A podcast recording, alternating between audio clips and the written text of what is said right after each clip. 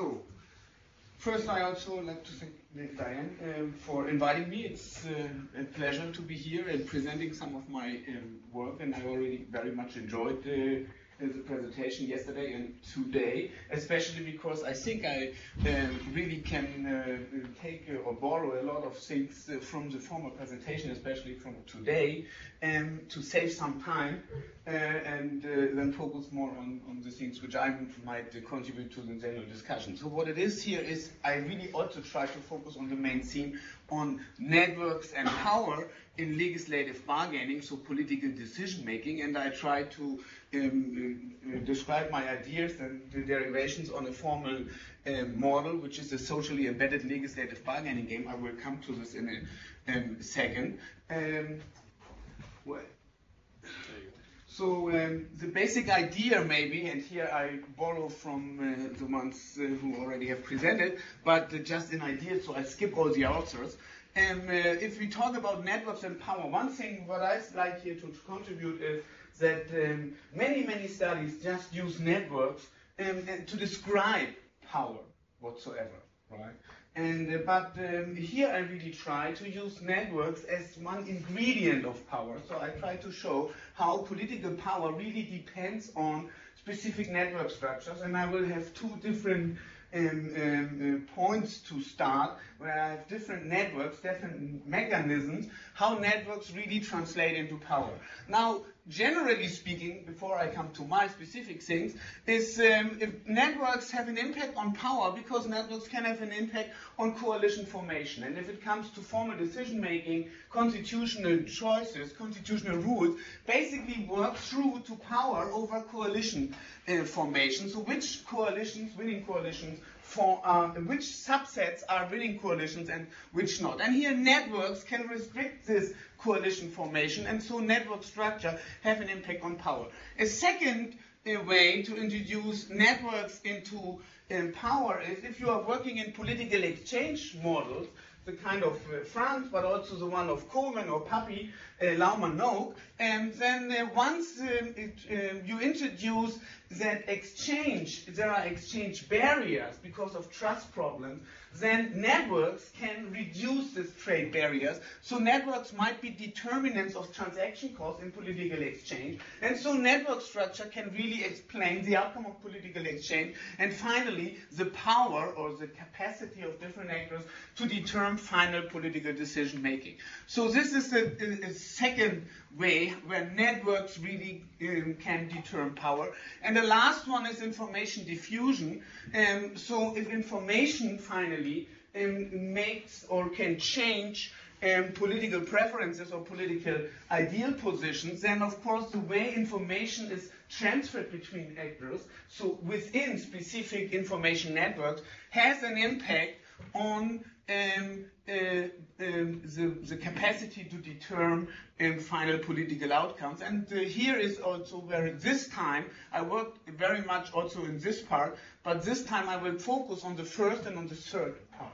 Related literature, because of the time, I just want to mention, is of course, which you know, Knoke, Papineau, but also more recently, Jackson and Golub, they nicely have a very uh, uh, theoretical model on how information networks um, have an impact on uh, to make the right or wrong decision as a collective, um, if you're interested. And well, I will skip the other ones. Uh, if you are interested, I can come to this later. Now, then the general outline is, um, I first like to make a very simple, clear, what is my argument, because uh, I, I might get lost once I get to the formal model. So I will first give a general outline that you are able or I am able to explain myself a little bit better. Then I try at least to give you a sketch of the formal modeling and how I come to this, and I will finally derive a generalized power index which has both influence meaning changing the perception or changing political preferences, and on the other side, um, um, constitutional rules and uh, specific ideological um, uh, distances forming um, the formation of, or determine the formation of coalitions. So this is what I, I, I, will do then. And then in the third part, I will apply this theory to uh, the European Union, and as an example, it will be the agriculture policy outcome. And I will definitely, basically, show the, the calculated power indices for the different actors. And there will be different uh, power indices depend, stretching different aspects of political power and also different aspects of networks.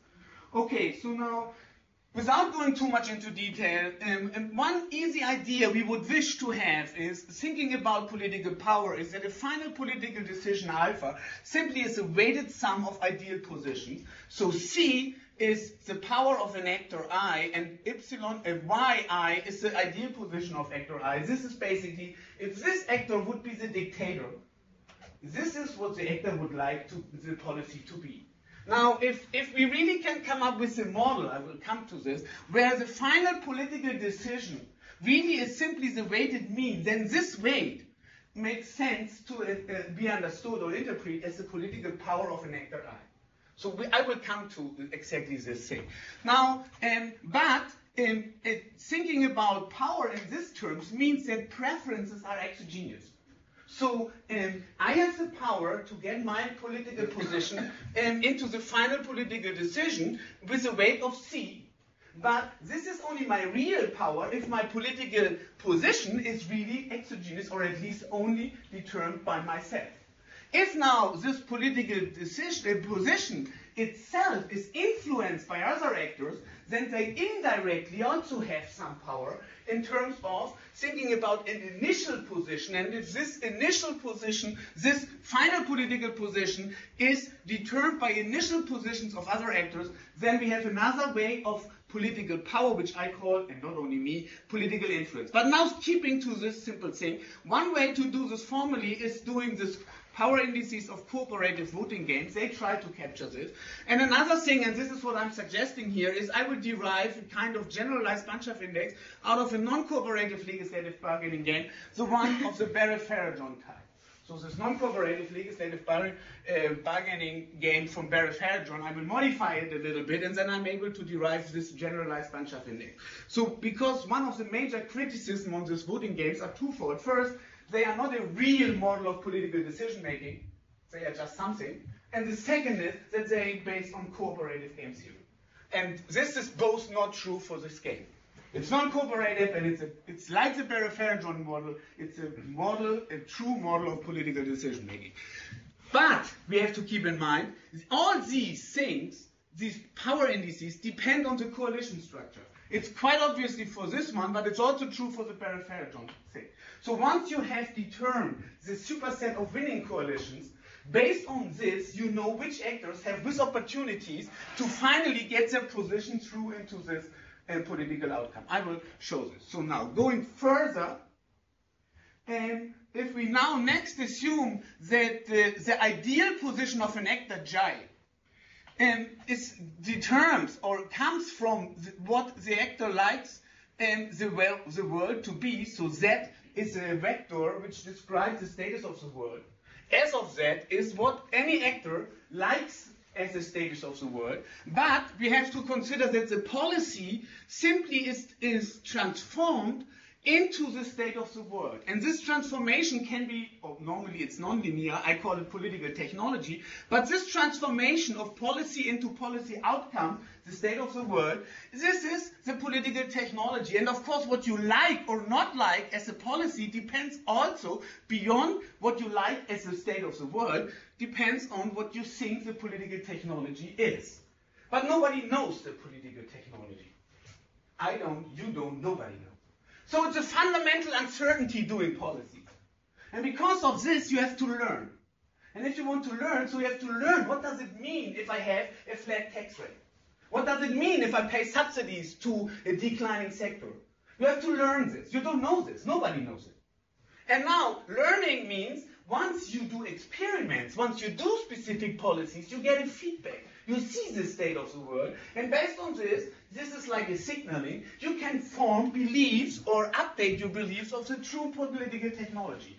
Now, I will develop this a little bit, and we can show that uh, it's easy once you assume that different people make different experiments, and experiments are also um, noisy signals, and this is an idiosyncratic noise, then of course collectively learning makes sense. To learn collectively means simply you do an experiment, I do experiments, you do experiments, and so if we share our experimental um, information, then we have simply more information. This is what is political communication is about. But the thing is that if I communicate about policies, I do not communicate directly the technology. What I communicate is my political position. Things like flat rate is good, or subsidies to farmers is a good thing, or is a bad thing. This is what is communicated. So political positions are communicated. And now one can show, and this is what Volker will do in, in our next paper, one can show that a simple um, averaging rule over communicated positions finally is a mechanism, we show this, of information aggregation. So you really learn much faster about the true political technology doing the simple things like give me your opinions, and I simply build the average, some weighted average, and I'm better, I'm learning much, much faster instead of doing it on my own. But, and now the but counts, doing this is also, this position also depends on what you like as the state of the world. So it's also biased. It's not only information, it's also bias. And now we have a trade-off, Volker will elaborate on this. But because of this, we have some informational rationale of political influence. I like to be influenced by other people or other organizations because I know I learn. And as long as I assume or know, whatever, that learning is more than being biased, I still do this. And this is now what I use here. I use, and this is again simple, that this information aggregation works like this. It's in a network, and out of the network there is a specific weight. It's a dyadic weight, and the, an initial position. I'm, I'm building my final political position as an initial, uh, as a weighted sum over initial position of actors in my network. And we can, having observing empirical networks, one can simply calculate these multipliers, I will do. And then combining the two things, we have um, a general, oh sorry, we have a general measurement of power. We have first, um, to what extent communication networks determine these weights, to what extent initial positions determine positions of politicians, and we have to what extent constitutional rules determine the um, um, political power, I have to explain this a little bit more, the constitutional power of different actors, right? With this um, modified Baron-Ferejohn game. How do I do in time? Bad, I guess. Yeah, no, you have six minutes. Wow. Um, okay, so I skip the formal part. This is the, well, yes, but I try. So this is uh, the setup of Baron-Ferejohn, basically right? It's this non-cooperative legislative bargaining game. I skip this completely, okay? So, but I try to give you an intuition. Basically, what Baron-Ferejohn do is they assume to get a legislative decision making, it's a bargain. The bargain is that I want a specific policy position to be the final outcome, but I need support from a winning coalition to get it. Now, what people do is they try to form winning coalitions for their position but um, they are in competition in forming this. And so normally it's a simultaneous game, but we cannot model simultaneous games. Game theorists can't do it. So what they do is, they simply do, let's do it sequential. And what they do is, it's a generalization of the Rubinstein, uh, Rubinstein bargaining model of alternating offers. They simply have a random recognition rule, so everybody is selected randomly, first randomly, and then it's the one who can form a winning coalition. He makes a proposal and all the other actors can say yes or no. If finally all actors or sufficient actors, the winning coalition says yes, we have a political decision. If not, the process starts again and again one is selected. Whereas Ferejohn assumed perfect information, complete information, and it's a uh, stationary subgame perfect Nash equilibrium solve. One thing, I cannot uh, leave this uh, because I really have some problems with these non-cooperative guys. If you ask them, wow, it's great, can you do this? I have a little, little legislature, only 10 legislators, and I have a decision, only three dimensions.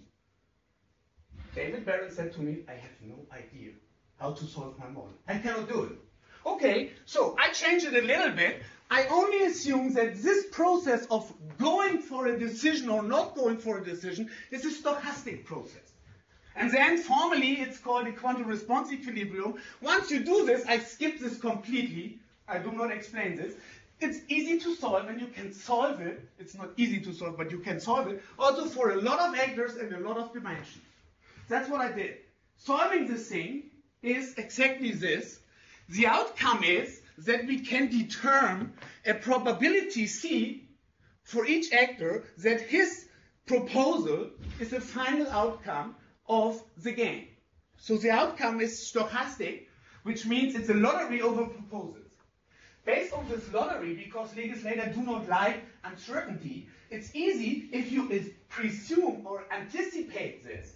Then you can do better by saying, okay, we do not go into legislative bargaining. We know the outcome is a lottery, so we will find a common proposal which we all prefer against the lottery. And this common proposal is simply the mean voter. It's simply the weighted mean over the proposals, and the weights are, sim- sorry, are simply the probabilities, which we can calculate from the game. And these probabilities basically determine the winning coalition set. Now, and first thing is, um, if we simply assume that these probabilities are only determined stochastically, so it's a 0.5% uh, uh, chance, 50% chance that I go for a decision or not. So meaning that all have basically no different policy preferences, then more or less the Banzhaf index comes out. It's not exactly the Banzhaf index, but almost. Now, one can say, well, but that's not what we have. We have different policy positions. We have an ideological structure, and everybody knows that if it comes to milk, Netherlands and Germany form a coalition in European agriculture policy. Now, if we anticipate this, we still can do this calculation, but the coalitions are no more the same.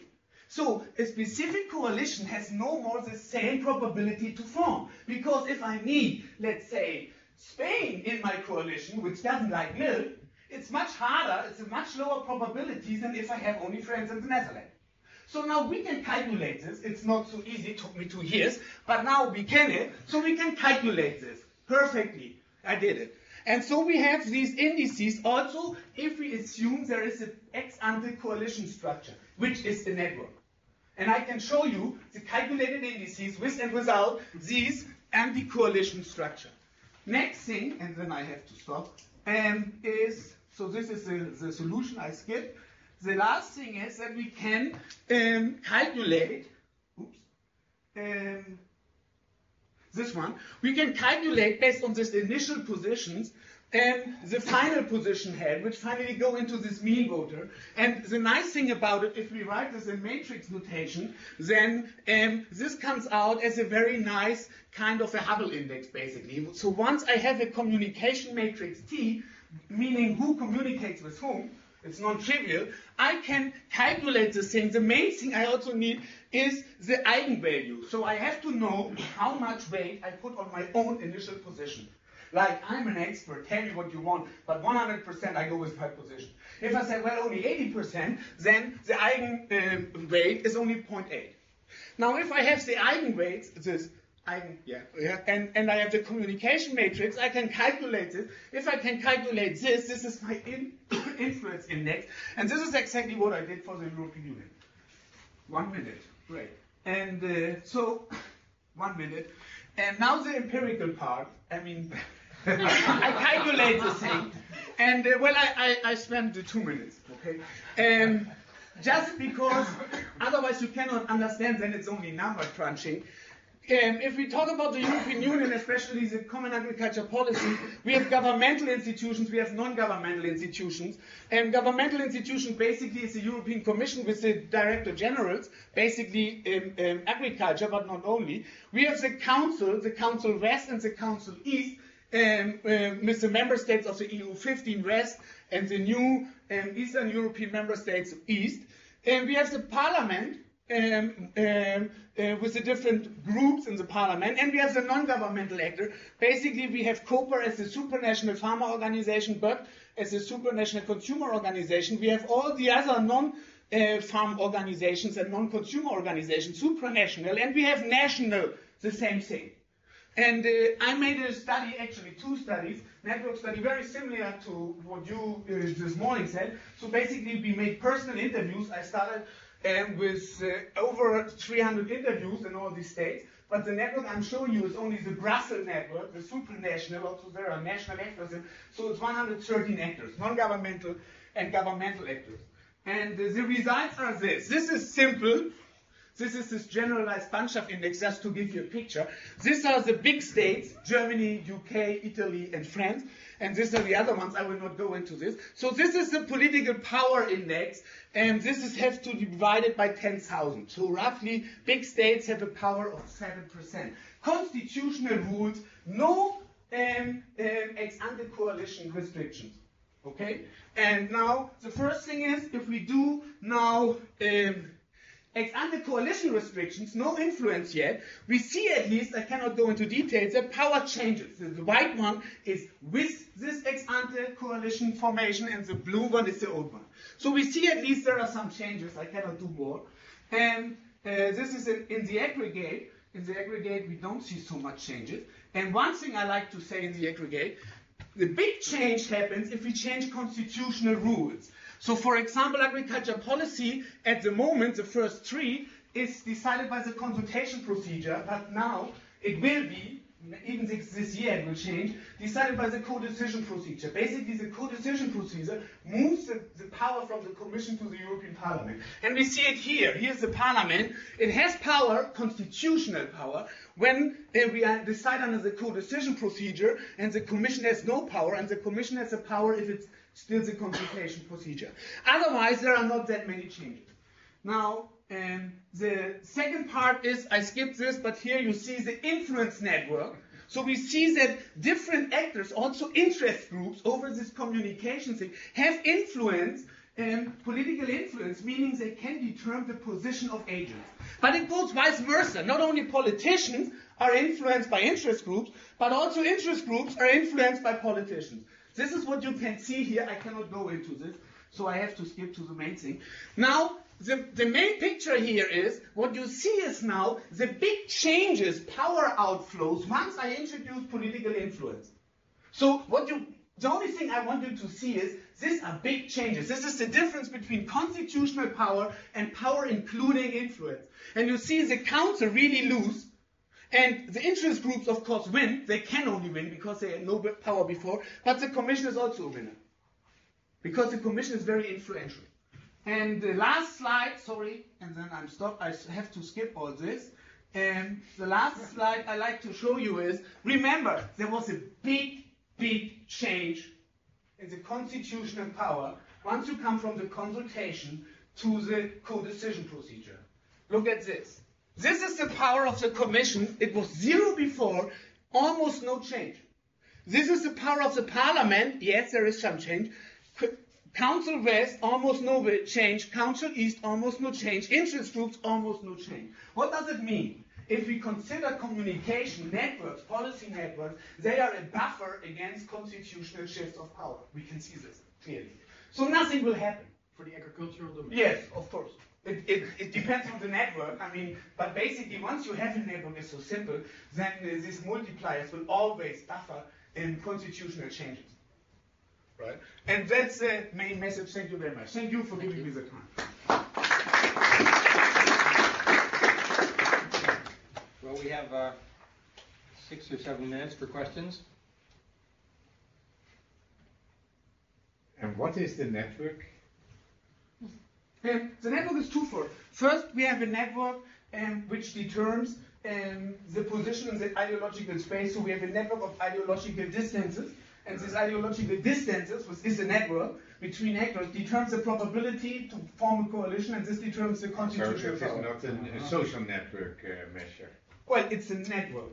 And, uh, Yeah, yeah, okay, but- yeah, so, uh, second, um, um, an ideological distance is definitely a social network. And uh, the second network is a communication network. That's pretty much what Laumann, no, no puppy always asks. So we ask um, to whom you deliver, uh, send information, from whom you receive information, and Okay. we use confirmed network ties um, always. And this uh, is also calculated, these influence measures are calculated on the confirmed network type information exchange, sending and receiving information. It's an asymmetric network, of course. And from there we can use this kind of Hubbell index to derive this weights of the initial position. And on the basis of the distances of the initial positions, uh, so the, the smaller the distances, the stronger the tie is, or something like that. No, Uh, the distance is the network, and, and, and it goes into this.